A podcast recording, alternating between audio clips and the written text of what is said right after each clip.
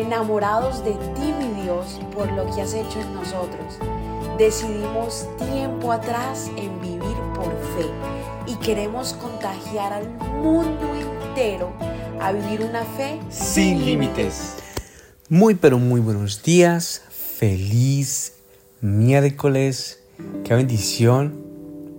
Seguimos en esta semana orando por cada día, por este inicio de este año, por este inicio de semana, porque ya sabiendo que iniciamos un año sin Dios no podemos hacer nada.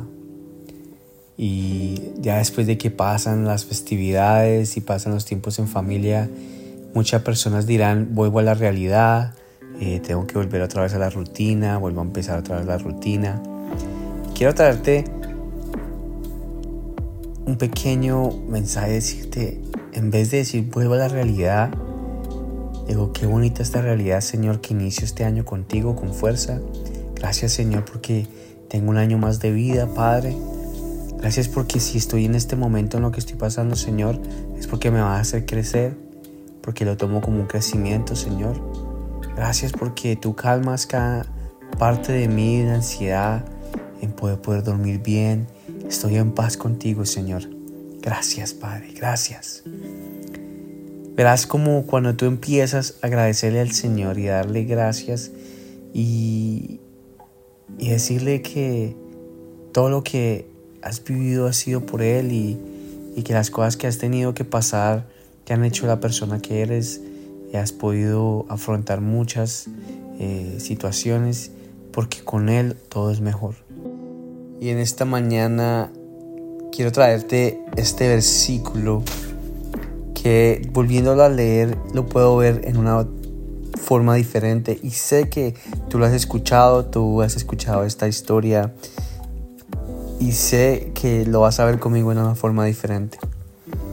Y mira esta parte, decía que es en Mateo capítulo 4, versículo 3 y es donde, para en contexto, es donde Jesús, después de ser bautizado, viene la parte donde el diablo quiere tentarlo.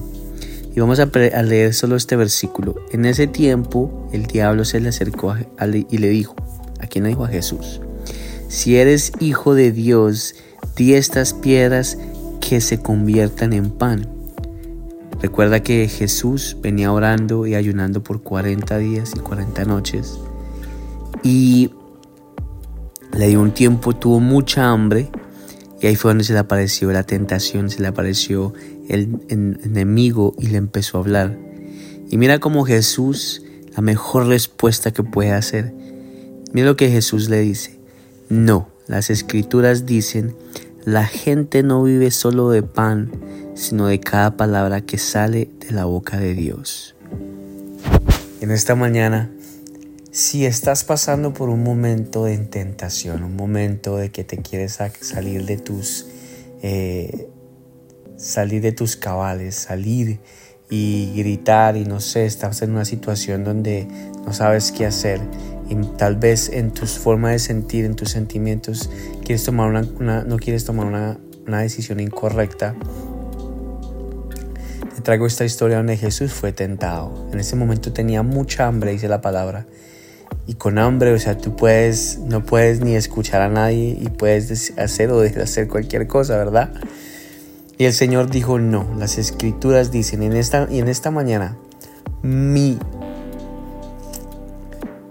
mi palabra o mi respuesta a cada tentación o a cada cosa que quiera venir a, a molestarte, yo quiero que tú tomes un versículo de la Biblia que aunque tú te identifiques en el momento que estás y le digas, no, las escrituras dicen, yo soy hijo de Dios, soy hecho a, su imagen y semejanza, por ende no voy a estar metiéndome en diferentes cosas. Lo que estés pasando, utiliza este versículo contra esa vocecita que es el enemigo que quiere tentarte. O mismo, tú mismo en tu batalla eh, espiritual, en tu batalla, en tu batalla mental, quererte sabotear el momento, porque estás bien, entonces empiezas a decir, ahora yo sé que va a salir algo mal, ahora en este momento va a salir algo mal, y empiezas a hablarte así empiezas a hablarte porque todo te está saliendo bien, dices, no, ya algo viene malo, ya algo viene malo. Y debes parar todo pensamiento incorrecto y con la escritura. Así como Jesús le contestó al amigo, no, las escrituras dicen. Y ahí es, recifra, eh, revuelve, parafrasea, ese versículo. Dice, no, las escrituras dicen, yo soy hijo del Señor, soy hecho a imagen y semejanza. El amor vence cualquier miedo, el amor venció el miedo. Todo lo que tú le quieras decir. Pero hay que hablar con las escrituras.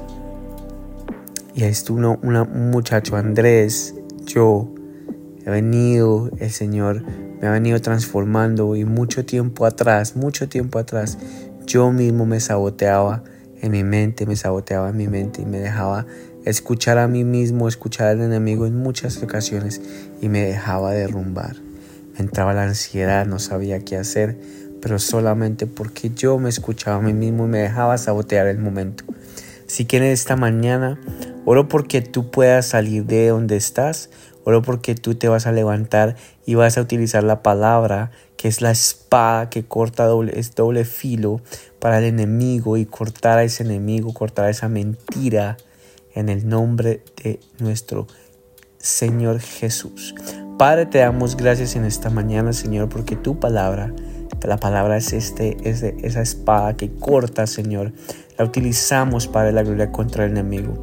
El enemigo no puede venir, Señor Jesús, y sabotear el momento que estamos teniendo, Padre, contigo.